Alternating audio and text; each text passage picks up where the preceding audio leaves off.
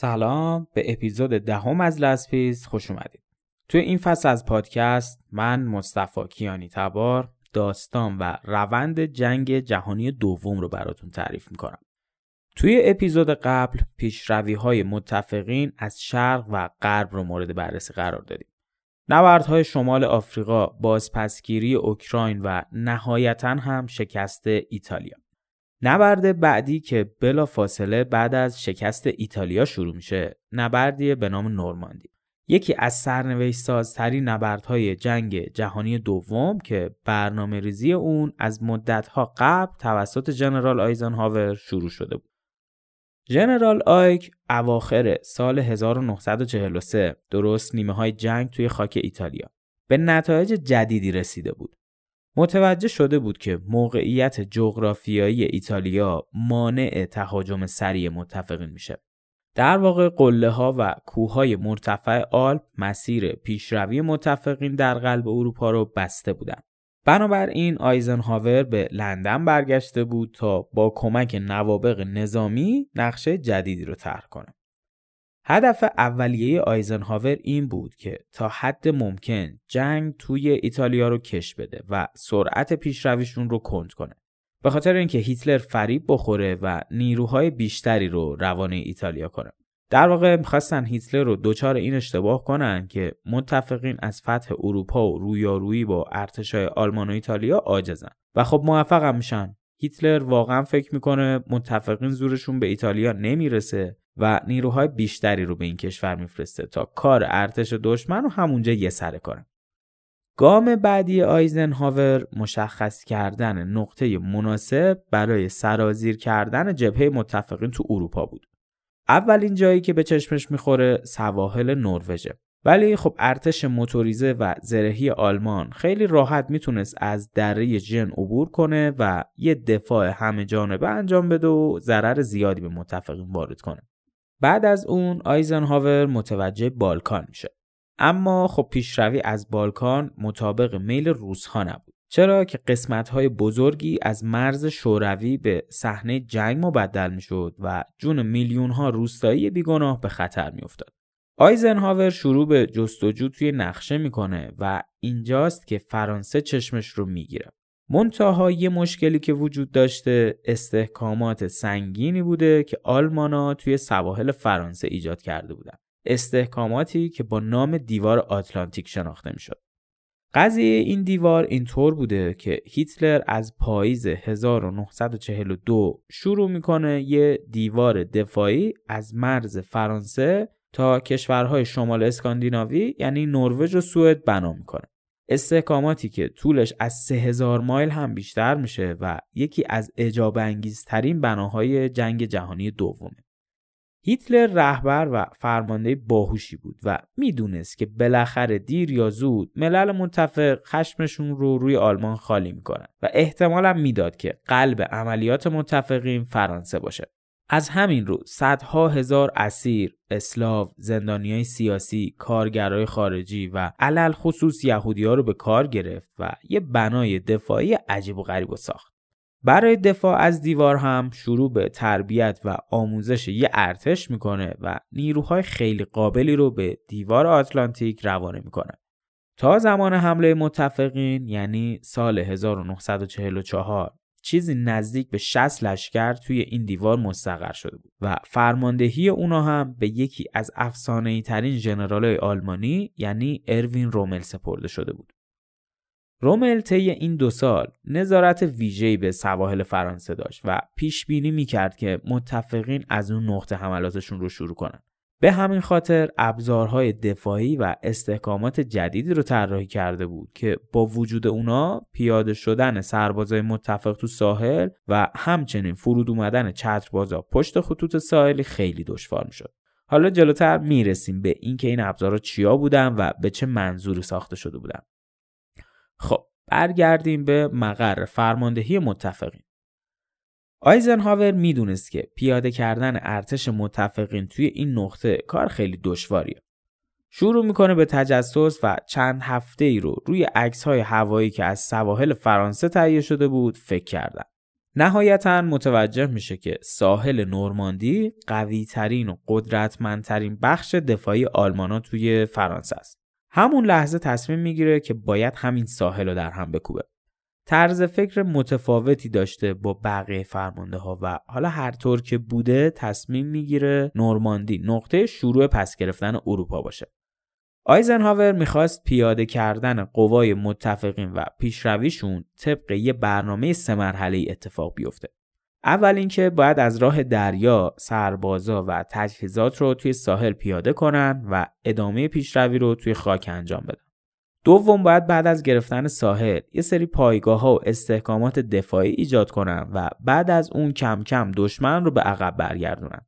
سومین مرحله هم این بود که یه حلقه دفاعی تشکیل بدم و از زوایای مختلف به دشمن یورش ببرن. قسمت اولش خب برای آمریکایی‌ها کاری نداشت. اونا استاد پیاده کردن سربازا و تجهیزات تو ساحل و بنادر بودن. ولی خب مراحل دوم و سوم چی؟ چطور می‌خواستم به موانعی که آلمانا توی سه چهار سال گذشته ساخته بودن و حسابی هم تقویتشون کرده بودن نفوذ کنن و بعد از اونم پیشروی بکنن حتی. باید به اینم توجه داشته باشیم که راه رسیدن متفقین به فرانسه از اقیانوس میگذشت و حمل و نقل منابع و سوخت و تسلیحات و سربازه و تقریبا همه انتقالات سخت و زمان بر بود و اجرای مراحل دوم و سوم و تقریبا غیر ممکن می‌کرد. در همین راستا آیزنهاور یه راه حل جالب پیش روی فرمانده های ستاد متفق می‌ذاره ساخت بنادر مصنوعی نزدیک به نورماندی و ایجاد خط لوله برای جابجایی سوخت از زیر دریای مانش یعنی از انگلیس به فرانسه این دوتا بندر که سازه های فولادی بودن وزنی بالغ بر 750 هزار تن داشتن و توی حمل و نقل متفقین سرعت خارق‌العاده ایجاد می‌کردن. یه توضیح بدم که چرا این بنادر ساخته شد اصلا. متفقین برای حمله به نورماندی به پایگاه های نزدیک به این ساحل نیاز داشتن. پایگاه هایی که توی خشکی و جزایر نزدیک به نورماندی باشن. مثل بیمارستان، انبارای مهمات، انبارای آزوقه، پناهگاه برای تانک و توپخونه های سنگین، خوابگاه برای سربازا و خیلی موارد دیگه. برای برپا کردن این پایگاه ها به منابع و تجهیزات خیلی زیادی نیاز بود. که این تجهیزات توسط کشتی های قول پیکر از انگلیس به فرانسه حمل شد. مشکلی که اینجا وجود داشت این بود که کشتی ها نمی‌تونستن خیلی نزدیک به ساحل بشن. چرا که توی شنوماسه گیر می‌کردن و دیگه نمی‌شد تکونشون داد. این دوتا بندر از قسمت عمیق اقیانوس سر بیرون آورده بودن و تا خود ساحل کشیده شده بودن. منظور از ساحل همون جزایریه که آیزنهاور می‌خواست داخلشون پایگاه بسازه. به این ترتیب کشتی ها منابع رو می آوردن لب این بندر و خیلی زود تخلیهشون می‌کردن و از بندر هم خیلی زود به جزیره برده می شدن. بعد از ساخت پایگاه ها آیزنهاور باید ارتشش رو برای گام بعدی یعنی حمله به سواحل نورماندی آماده می‌کرد. ژنرال آیک می‌دونست که سرنوشت دنیا به این حمله بستگی داره و اگه متفقین توی نورماندی شکست بخورن دیگه دستشون به آلمان و برلین نمی‌رسه. به همین خاطر هم می‌خواست تا جایی که ممکنه ریسک حمله رو پایین بیاره. شروع می‌کنه به طراحی نقطه به نقطه نقشه حمله. تمام نقشه نورماندی رو جمع می‌کنه و تمام جزئیاتی که نیروهاش باید زمان عملیات اجرا کنن رو بهشون آموزش میده. از کلیساها و بناهایی که معماری منحصر به فرد داشتن عکس می‌گرفت و سعی می‌کرد از طریق اونا مسیر پیشروی هر سرباز رو بهش نشون بده. براشون علامت گذاری می‌کرد که به محض فرود اومدن بدونن به کدوم قسمت باید حرکت کنن و خلاصه یه استراتژی خیلی کارآمد طرح می‌کنه. حمله به نورماندی دو تا بخش داشت. یکی تصرف پایگاه ها و توپخونه های آلمان توسط چتربازا بود و بعد از اون پیاده شدن سربازا و نزدیک شدن ناوگان دریایی به ساحل. عملیات چتربازا که عمدتا عملیات تخریب بود زودتر شروع شد و حساسیت خیلی بالایی هم داشت. اونا باید دقیقا بین خطوط دشمن فرود می اومدن و پلها و شاهراهای ارتباطی آلمانا رو از بین می بردن. این کار باعث می شد که لشکرهای زرهی آلمانی نتونن به موقع خودشونو به ساحل برسونن. به اینم توجه داشته باشید که تمام برنامه ها و تاریخ حمله بعد مخفی باقی میمون. کل ارزش این برنامه ها به مخفی موندنش تا لحظه حمله بود. تا هفته های پایانی قبل از حمله ژنرال آیک چیزی نزدیک به 3 میلیون سرباز و 900 کشتی جنگی و ناوشکن رو به نزدیکی نورماندی آورده بود و همه چیز آماده بود تا آیزنهاور دستور نهایی رو صادر کنه. آخرین کاری که ژنرال آمریکایی باید انجام می‌داد معین کردن یه تاریخ برای حمله بود. سختترین و حساسترین تصمیمی که آیزنهاور توی اون روزها باهاش مواجه شده بود. چرا حساسیت این تصمیم اینقدر زیاد بود؟ آیزنهاور زمان زیادی نداشت. همونطور که گفتیم عملیات بعد قافلگیرانه اجرا می شد و هر روزی که شروع حمله به تعویق می افتاد احتمال لو رفتن تحرکات متفقین بیشتر می شد. جدای از این حمله فقط توی یه روزهای مشخص از هر ماه می‌تونست صورت بگیره. پنجم، ششم یا نهایتا هفتم هر ماه. چه دلیلی برای حمله تو این روزا وجود داشت؟ طلوع ماه کامل و جزر و مد امواج استیج اول عملیات فرود 18 هزار چترباز تو خاک فرانسه دقیقا توی تاریک ترین ساعت از شب بود و خب نور محتاب وسعت دید سربازا رو بیشتر می‌کرد. این دلیلی بود برای کامل بودن ماه. دلیل بعدی هم جزر امواج بود. پیاده شدن سربازا بعد زمان جزر اتفاق میافتاد. یعنی زمانی که آب دریا پایینه. اینطوری هم عملیات پیاده سازی راحتتر انجام می‌شد هم استحکامات آلمانا توی ساحل راحت تر دیده می شدن. توی این سه روزی که گفتیم ماه کامل بود و هم میدان دید سربازا بیشتر می‌شد و هم جزر دریا اونطوری که آیزنهاور می‌خواست اتفاق میافتاد. علاوه بر دو موردی که الان گفتیم دو تا شرط دیگه هم برای حمله وجود داشت. طوفانی نبودن هوا و وزش باد ملایم. پیش شرطی که آیزنهاور رو خیلی نگران کرده بود طوفانی نبودن هوا بود دریای طوفانی به خودی خود تهدید بزرگی برای غرق شدن کشتیا بود علاوه بر اون تلاطم امواج اقیانوس طوفانی باعث می شد که کشتی ها تکونای زیاد و شدیدی بخورن و همین هم موجب ناخوشی و تهوع سربازا می شد. این ناخوشی هم باعث می شد زمان پیاده شدن آمادگی کامل نداشته باشند. جدای از زمان پیاده شدن سربازا تو خشکی انتقالشون از کشتی به اجدرهای نفر برم خیلی سخت بود توی طوفان این سربازا بعد از طریق تور یا نردبون از کشتی آویزون می شدن و تو نفربرا پیاده می شدن. تکون خوردن کشتی و نفربرا رو امواج خیلی زیاد می شد و اگه دریا طوفانی بود همونجا کلی تلفات می‌دادن. پیش شرط بعدی هم باد ملایم بود. با دود آتیش و موشکا را از ساحل دور می کرد و به ناوگان و توپخونه های دریایی متفقین اجازه می‌داد با دید کامل ساحل و استحکامات آلمانیا رو بکوبن. خب حالا می‌دونیم که آیزنهاور با چه شرایط سختی مواجه شده بود و چقدر باید خوششانس باشه که تمام پیش نیازهایی که لازم داره وجود داشته باشن. اما درست چند ساعت قبل از شروع عملیات هوا تو هم گیره می‌خوره و آسمون طوفانی میشه. چه تاریخی؟ چهارم ژوئن یعنی یک یا دو روز قبل از شروع عملیات. این سختترین لحظات برای جنرال آمریکایی بود. نمی‌دونست بعد چیکار کنه. اگه حمله نمی‌کرد بعد حداقل یک ماه صبر می‌کرد تا شرایط جزر و مد و ماه کامل دوباره تکرار بشه و خب ریسک لو رفتن عملیات بالا می‌رفت. اگر هم حمله می‌کرد دریای طوفانی آمادگی سربازا رو از بین می‌برد و موقع پیاده شدن تو ساحل هم مشکل جدی براشون به وجود می آورد. درست توی همون لحظات متخصصین هواشناسی ستاد آیزنهاور یه خبر خوشحال کننده بهش دادن.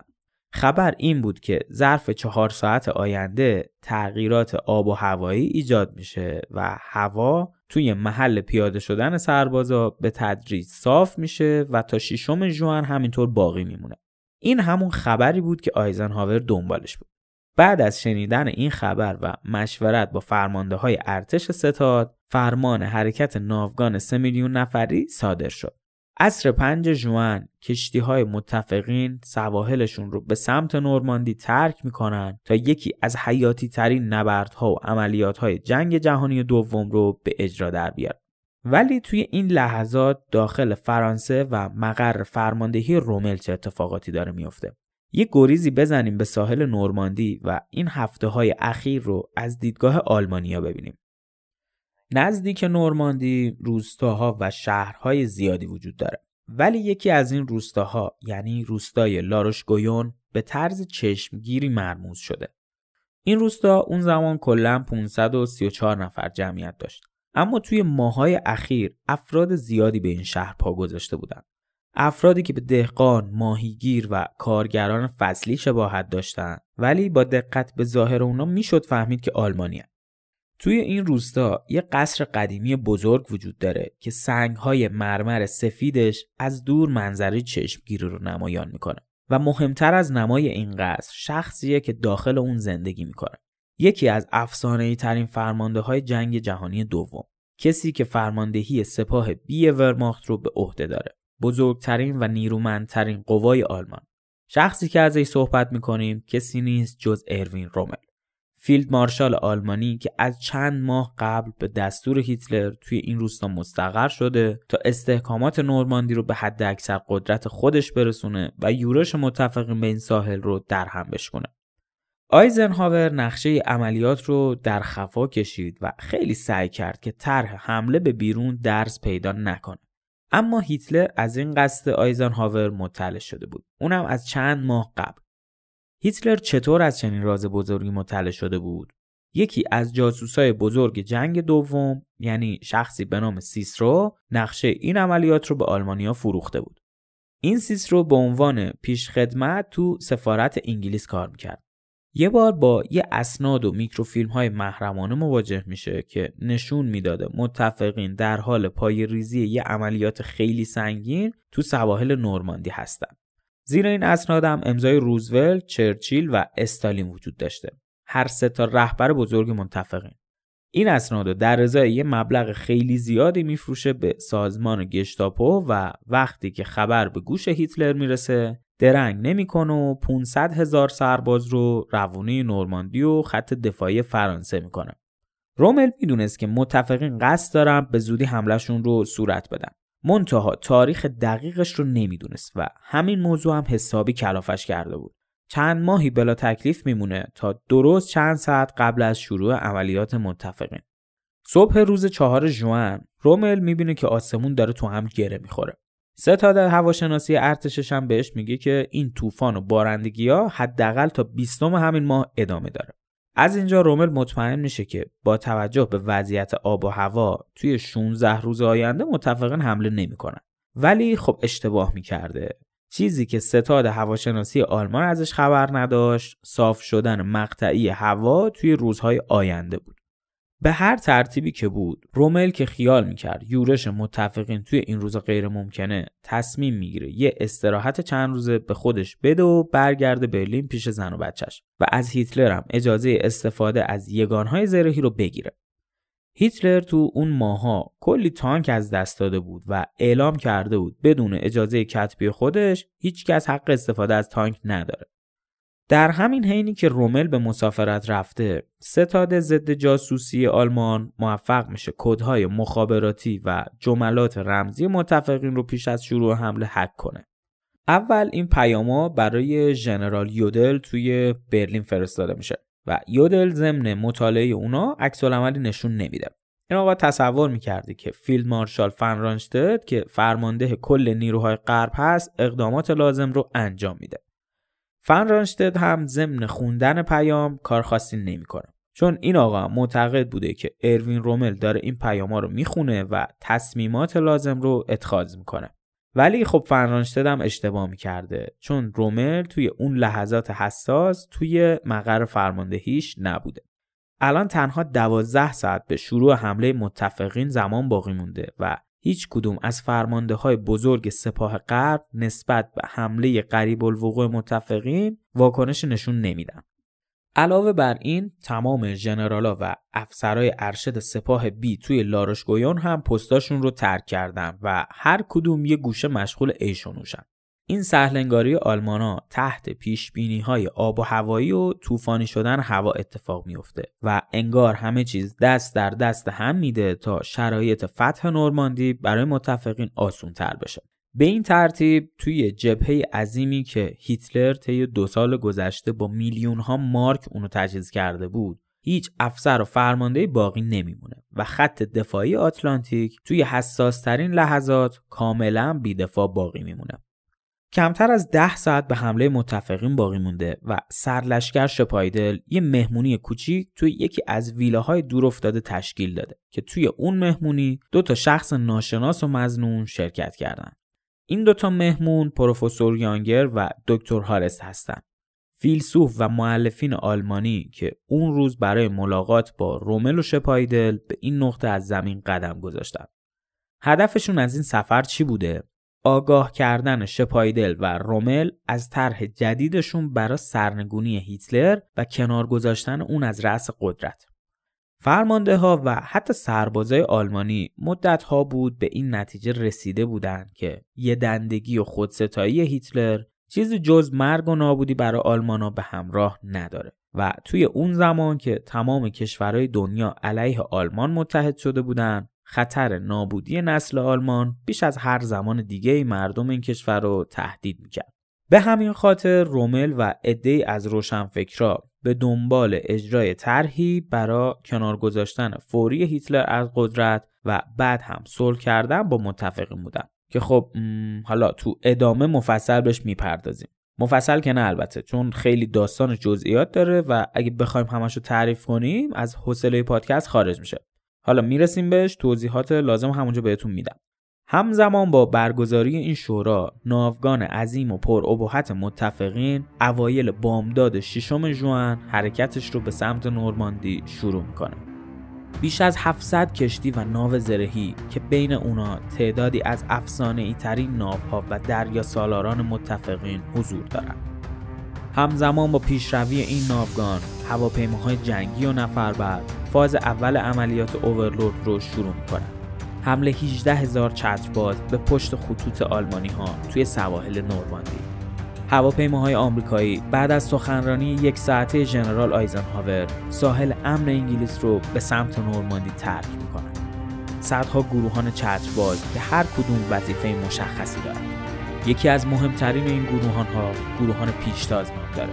بیش از 100 چترباز افسانه ای که وظیفه تسخیر دو پل اورن رو به عهده دارن. این دو پل دروازه های نورماندی محسوب میشن و تنها از طریق اوناست که لشکرهای موتوریزه آلمان می‌تونن به ساحل برسن. این دو پل توسط 200 سرباز زبده و کار آزموده آلمانی محافظت میشن.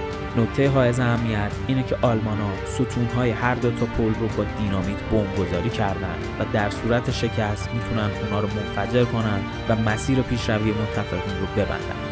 بدین ترتیب گروهان پیشتاز باید در وهله اول خطر انفجار دینامیت ها رو از بین ببره و بعد با این دیویز سرباز دلیر آلمانی مواجه بشه.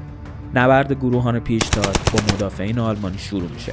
همزمان هزاران هواپیمای دیگه سربازا رو توی نقاط مختلف فرانسه پیاده می‌کنن و نبردهای به قایت سنگین شروع میشه. مدافعین آلمانی که تا همین چند لحظه پیش از حمله بیخبر بودن با سراسیمگی خودشون رو به محلکه میرسونن و ضمن نبرد سعی می‌کنن ستاد آلمان رو از این حمله مطلع کنن. سرلشکر یودل از تهاجم متفقین مطلع میشه.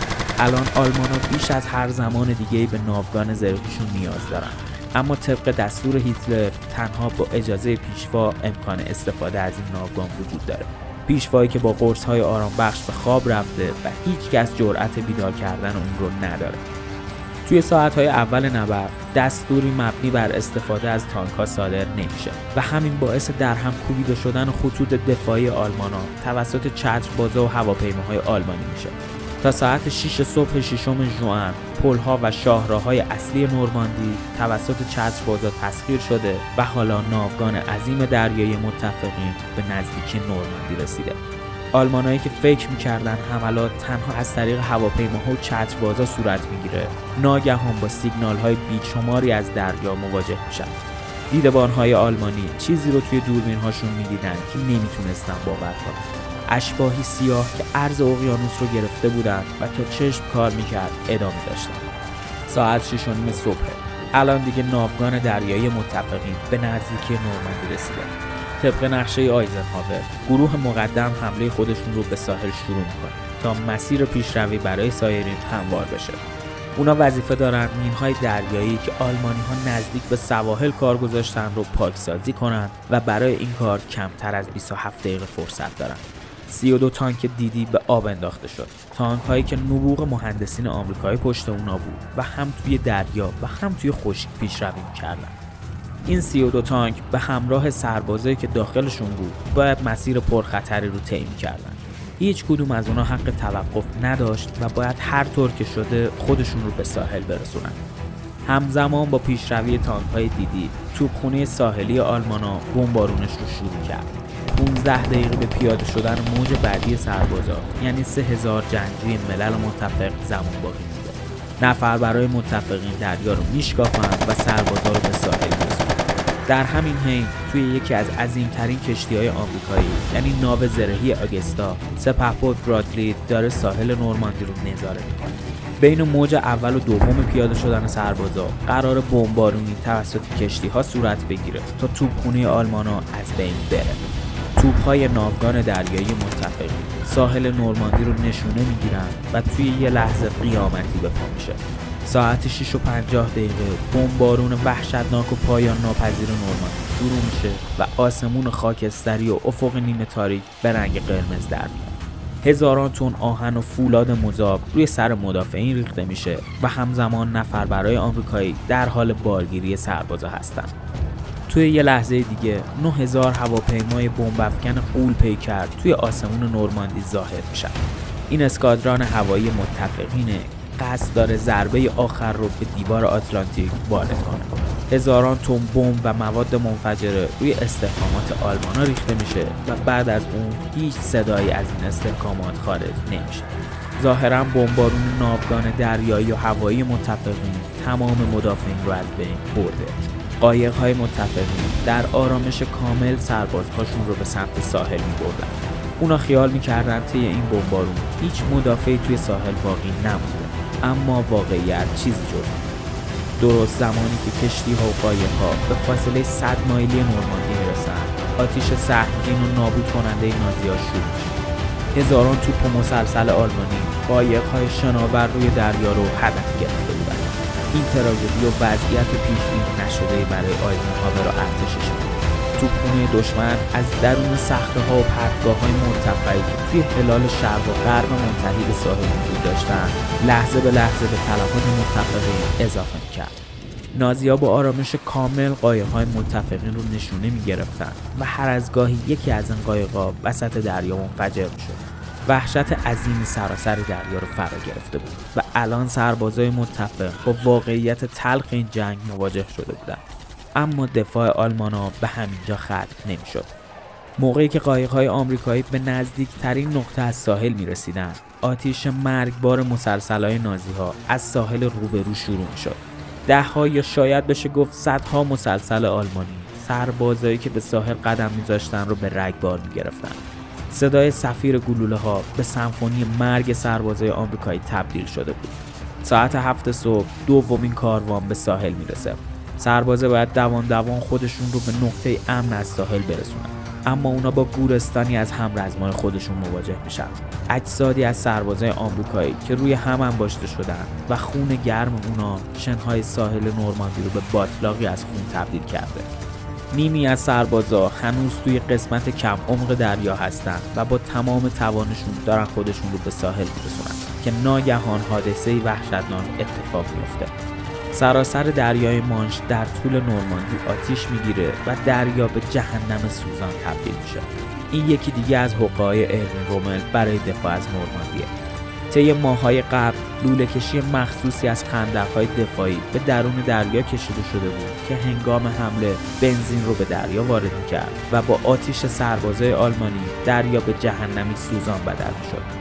آتیشی که رومل به راه انداخته بود در نگاه اول مانع پیشروی متفقین شد اما مارشال باهوش آمریکایی یعنی سپهبد عمر برادری از فرصت به وجود اومده استفاده کرد و به تانک های دریایی دستور پیشروی تا ساحل رو داد. شعله های آتیش افق دید تیر بارچه های آلمانی رو کم می کرد و ناگهان تانک ها از آتیش بیرون می اومدن و به ساحل می رسیدن و توی خشکی پیشرویشون رو ادامه می دادن. آتیش مرگبار توپخونه رایش برای مدتی قطع میشه. توی این فاصله سربازای متفق موفق میشن خودشون رو کشون کشون به بخش های دیگه از ساحل برسونن. اما باری دیگه توی دامی که رومل براشون پهن کرده بود گرفتار میشن. سربازای آلمانی از سنگراشون به نقاط مشخصی از زمین شلیک می‌کردن و ناگهان مینهای زمینی آلمان ها منفجر می‌شد و سربازای جوان ملل متفق رو از بین می‌برد.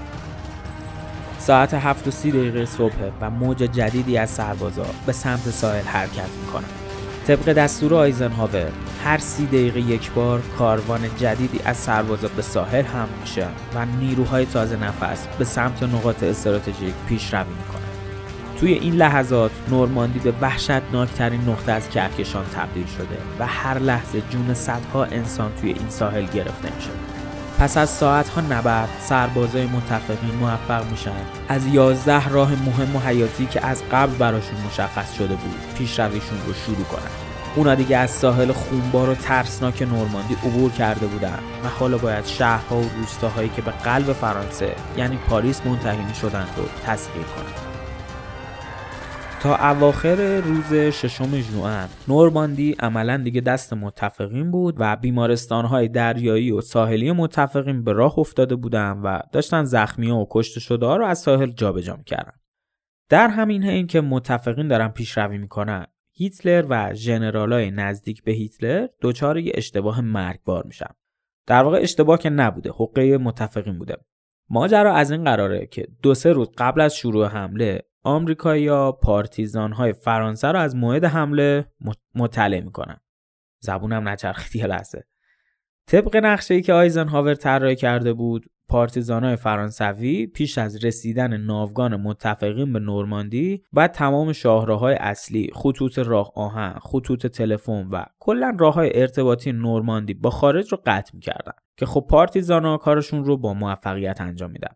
البته اینم باید بگیم که توی همین عملیات خرابکاری خیلی هاشون لو میرن و آلمان هم که فهمیده بودن این بندگان خدا دارن خرابکاری می‌کنن بدترین بلاها رو سرشون میارن.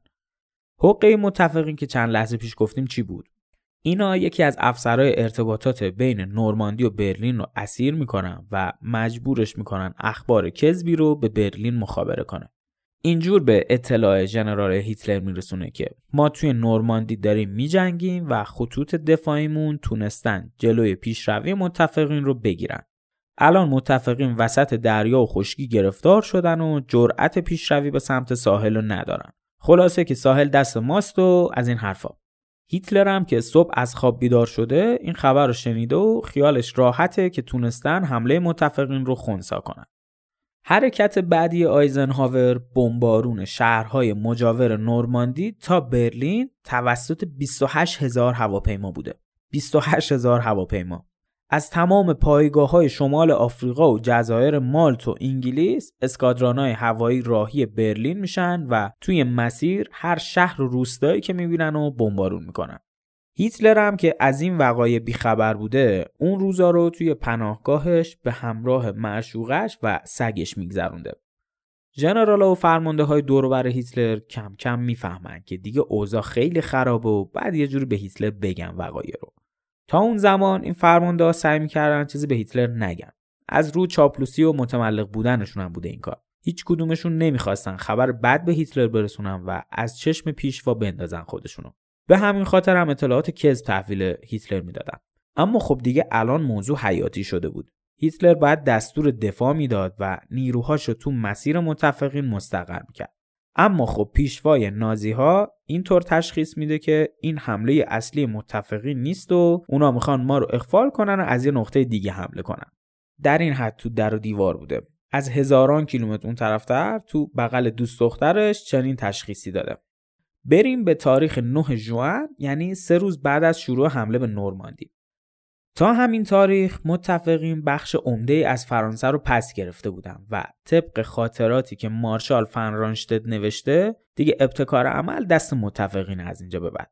اینجا رومل و فنرانشتد وحشت می‌کنن و درخواست یه ملاقات فوری با هیتلر رو میدن تا خودشون شخصا وخامت اوضاع رو به پیشوا اطلاع بدن.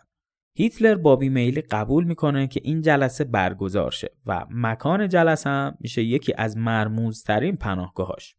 علاوه بر رومل و فنرانشتد یه تعدادی از افسرا و نظامی های ارشدم به این جلسه دعوت میشن. توی جلسه هیتلر طبق معمول تقصیرها رو میندازه گردن فرمانده های زیر دستش. کلا عادتش این بوده معتقد بوده موافق هیچ موقع خطا نمی‌کنه. همیشه زیر دستا هستن که مسئول تمام بدبختیان. شروع می‌کنه به رجز خونی کردن برای جنرالاشو متفقین که من چنین و چنان می‌کنم که یهو اروین رومل تو روش وای میسه. این اولین باری بود که یکی از جنرالای هیتلر باهاش مخالفت می‌کرد. تو تمام سالهای قبلی علا رقم خرابکاری و تصمیمات اشتباهی که هیتلر می‌گرفت هیچکس تو روش وای نمیساد و چیزی بهش نمی‌گفت. اما این بار رومل خیلی کفری بود از دستش. به پیشوا میگه که درگیری توی نورماندی و فرانسه بیفاید است. بعد نیروهامون رو به مرزهای آلمان برگردونیم و از اینجا با متفقین درگیر شیم. ولی هیتلر اشتباهی که توی استالینگراد مرتکب شده بود رو یه بار دیگه مرتکب میشه. هیچ جوره حاضر نبوده خاکی که به دست آورده رو پس بده و درست لابلای رجزخونیاش از یه سلاح جدید رونمایی می‌کنه. جتهای V1 و V2 جتهای جنگی که طی ماهای پیش به صورت کاملا سری ساخته شده بودند و هیچ کدوم از جنرالای آلمانی از وجود این جتها اطلاع نداشتند. این جتهای جدید می‌تونستن نیروی هوایی متفقین رو به کل نابود کنن. واقعا هم می‌تونستن. سرعت و حمل موشک بهتری داشتن و کلا خیلی داینامیک بودن نسبت به هواپیماهایی که متفقین استفاده می‌کردن و می‌تونستن برگ برنده هیتلر تو نبردهای هوایی باشن. اما مشکلی که صد راه پیشوای نازی بود سوخت و بنزین مورد نیاز این جتا بود. دیگه هیچ بنزین و چاه نفتی برای رایش باقی نمونده بود. چاهای نفت آبادان و قفقاز به درد هیتلر نخورده بودن و تأمین سوخت موردی بود که هیتلر بهش فکر نکرده بود. مهندس های آلمانی که طراحی این جتا رو به عهده داشتن هم به پیشوا چیزی نگفته بودن از ترسشون. لجاجت و یه دندگی هیتلر باعث کشته شدن روزانه صدها آلمانی توی جبهه های نبرد میشه و در همین حین هم متفقین روز به روز به برلین نزدیکتر میشن. اینجا جاییه که جنگ و سیاست های داخلی آلمان وارد فصل تازه میشه. روشنفکرا و نظامی های ارشد آلمان مدت ها بود که ترور یا برکناری هیتلر از رأس قدرت رو توی برنامه هاشون قرار داده بودن. از همون ماهای اول بعد از شروع جنگ کم کم درگیری بین هیتلر و فرمانده های بزرگش شروع شده بود و پیشوا هر طور که می‌تونست به این چهره های بزرگ نظامی بی احترامی می‌کرد. خیلی هاشون وسط جنگ از سمتشون کنار گذاشته بود. بعضی رو که کلا خل لباس کرده بود و خلاصه بخوایم بگیم دشمنای زیادی رو برای خودش به وجود آورده بود. یا آمار بگیم از شیرین هیتلر تو همین دوران. از 17 مارشالی که ارتش آلمان داشت 10 تاشون حین جنگ خونه نشین شده بودن از 36 ژنرال 18 تاشون خونه نشین و 5 تاشون هم به جرم خیانت به کشور با رسوایی اخراج شده بودند. فقط 35 تا از بزرگترین فرمانده های ارتش آلمان بعد از نبرد استالینگراد کنار گذاشته شده بودند و این دردسر زیادی برای هیتلر درست می‌کرد. توی این فرمانده های برکنار شده چهره های محبوب و سرشناسی وجود داشت که هر کدومشون می‌تونست رهبری یک کودتا علیه آلمان نازی رو به عهده بگیره. چهرههایی مثل ژنرال گودریان که ما توی جنگ لهستان باش آشنا شدیم و یکی از پرنبوغترین و باهوشترین فرمانده های ارتش زرهی آلمان بوده. اروین رومل، فنرانشتد، سپهبد فنبوک، سرلشگر ترسکو و خیلی های دیگه که من دونه دونه اسمشون رو نمیارم. اینا هر کدومشون توی بخشی از دنیا رهبر جبهای رایش بودن و بین سربازا ارج و قرب زیادی داشتن. برنامه ترور از چند ماه پیش از نبرد نورماندی شروع شده بود و تا زمان همین حمله ضد نازی های توطعه‌گر حدوداً 6 بار تلاش کرده بودند تا هیتلر رو ترور کنند. ولی خب هر بار هیتلر به یه طریقی از مرگ نجات پیدا می‌کنه. فقط دو بار تو هواپیماش بمب می‌ذارن که هر دوبارش زامن بمب عمل نمی‌کنه و چاشنی فعال نمیشه. من وارد جزئیات این عملیات توته نمیشم چرا که اپیزود خیلی طولانی میشه و از حوصلتون خارج میشه. ولی خب یه شرح کلی بخوایم بدیم از ماجرا این بوده که انقدری کار بالا می‌گیره که بین سران توطعه با چرچیل و روزولت ملاقات های صورت می‌گیره و توته گرا خواسته هاشون برای متارکه جنگ بعد از فروپاشی حکومت نازی رو اعلام می‌کنن به متفقین. حتی هیملر که رئیس گشتاپو یا سازمان اطلاعات آلمان نازی بودن پاش به توته باز میشه. این هیملر دورا دور وقایع رو رصد می‌کرد و ماجرا رو چوب دو سر طلا می‌دید برای خودش. از یه طرف هیتلر خیلی خوشش نمیومد و بعدش نمیومد کشتشه از طرفی هم اگه سر بزنگا می‌رفت بالا سر توته گرا می‌تونست خودش رو بیشتر تو دل هیتلر جا کنه آخرین طرح ترور که تحت عنوان عملیات والکایری شناخته میشه توی 20 جولای 1944 یعنی 44 روز بعد از عملیات نورماندی اجرا میشه. معمور به قتل رسوندن هیتلر شخصی بوده به اسم کلاوس فنستافنبرگ یا اشتافنبرگ تو منابع مختلف هر دوتا رو به کار برده بودن و حقیقتا نمی‌دونم کدومش درسته. سختم از اسمش. کلا آلمانیا اسما سخت و پیچیده ای دارن. این استافنبرگ یکی از افسرهای ارشدی بوده که توی جبهه شرق یعنی روسیه می جنگیده. بعد از نبرد استالینگراد به این نتیجه می‌رسه که دلیل کشته شدن همرزماش فقط و فقط به خاطر لجبازی و خودخواهی هیتلره و طبق همین ایدئولوژی که داشته پاش به سازمان توته کشیده میشه. توی یکی از جابجاییاش این آقا توی میدون میم به شدت آسیب می‌بینه و یه چشمشو از دست میده. دستاش هم به شدت آسیب می‌بینن و چند تا از انگشتاش قطع میشه و پاهاش آسیب می‌بینه و کلا به یه وضع خیلی اسفناکی دچار میشه منتها اونقدر مصمم به ترور هیتلر بوده که با وجود وضعیت نابسامانش باز هم کارهای نظامیگریش رو انجام می‌داده. یه روز هیتلر توی یکی از بازدیدهاش این استافنبرگ رو می‌بینه و بعد از دیدن روحیه بالاش اونم با وجود وضعیت ناراحتش تصمیم می‌گیره ازش به عنوان نماد شجاعت نژاد ژرمن استفاده کنه. قافل از اینکه همین آقا کمر به منفجر کردنش بسته و تمام تلاشش رو داره می‌کنه که بفرستهش سین قبرستون. شهامت و عزم راسخ این افسر جوان باعث میشه که هیتلر اونو به رده های بالای نظامی برسونه. بنا به مقام و منزلتی که هیتلر بهش ادا می‌کنه استافنبرگ موظف میشه که هفته ای سه بار نزد پیشوا بره و گزارش های جبهه های جنگ رو به محضر پیشوا برسونه. اونقدری این افسر به پناهگاه هیتلر میره که این اواخر دیگه بدون بازرسی از گیت های پناهگاه رد می‌شده. همین عدم بازرسی هم بهش این امکان رو میده که توی یکی از جلسات مهم با خودش یه بمب دستساز به اتاق هیتلر ببره.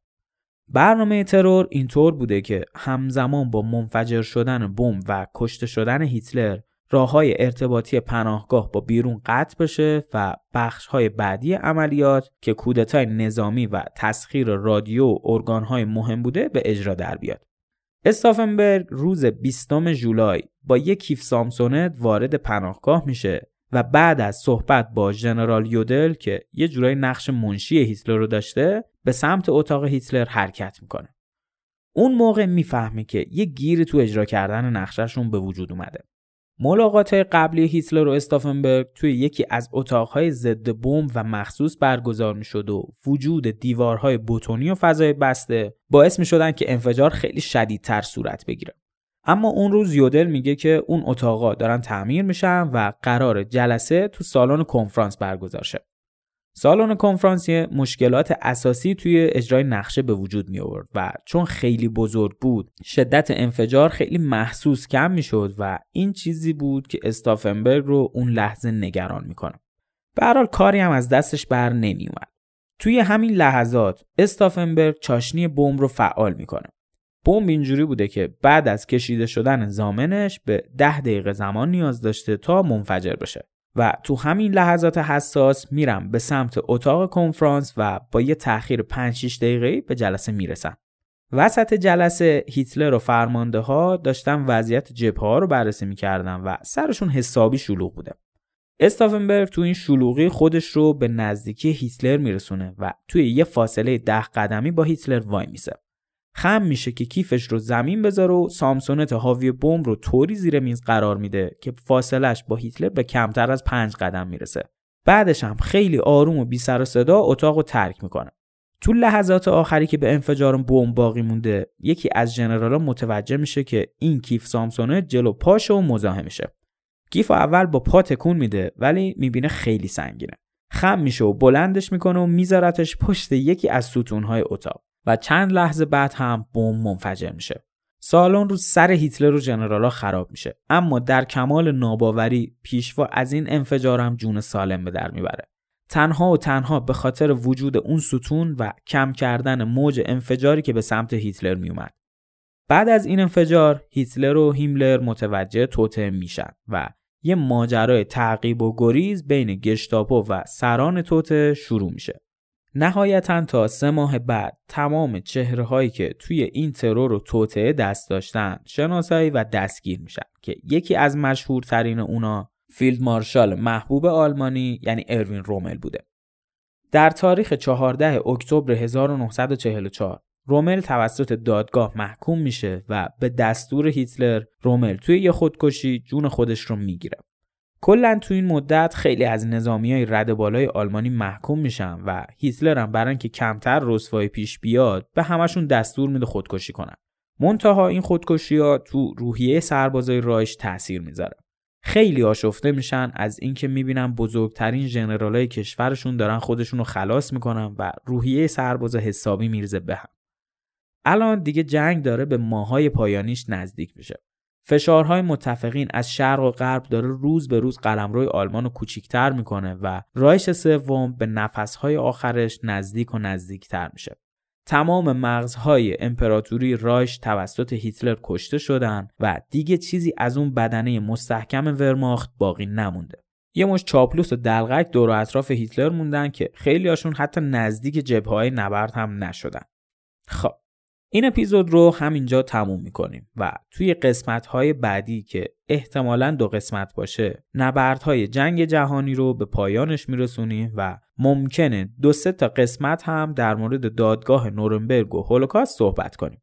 خلاصه که پرونده جنگ جهانی داره به آخرین صفحاتش می‌رسه و ما کم کم داریم به روزای روشن نزدیک میشیم. روزای روشن منظورم دادگاه نورنبرگه. از این منظر میگم روشن چون تمام جنایت هایی که رژیم نازی و هیتلری تو سالهای قبل مرتکب شده بود توی این دادگاه جهانی میشه و همه دنیا به کثیف بودن و بیرحمی این رژیم فاسد پی می‌برن. تمام اون کسایی که تو جنایت های مثل هولوکاست و راه حل نهایی دخیل بودند و به خیال خودشون فکر می‌کردن بعد از جنگ از زیر بار مسئولیتاشون قصر در میرن تو این دادگاه ها گیر میفتن و به سزهای اعمالشون می‌رسن. امیدوارم که از شنیدن این روایت لذت برده باشید. یادتون نره ما رو به دوستان خود معرفی کنید. ما تو تمام اپلیکیشن های پادکست حضور داریم و همه جا می‌تونید ما رو پیدا کنید. ایام خوبی داشته باشید. فعلا خدا نگهدار. خدا نگهدار. خدا نگهدار.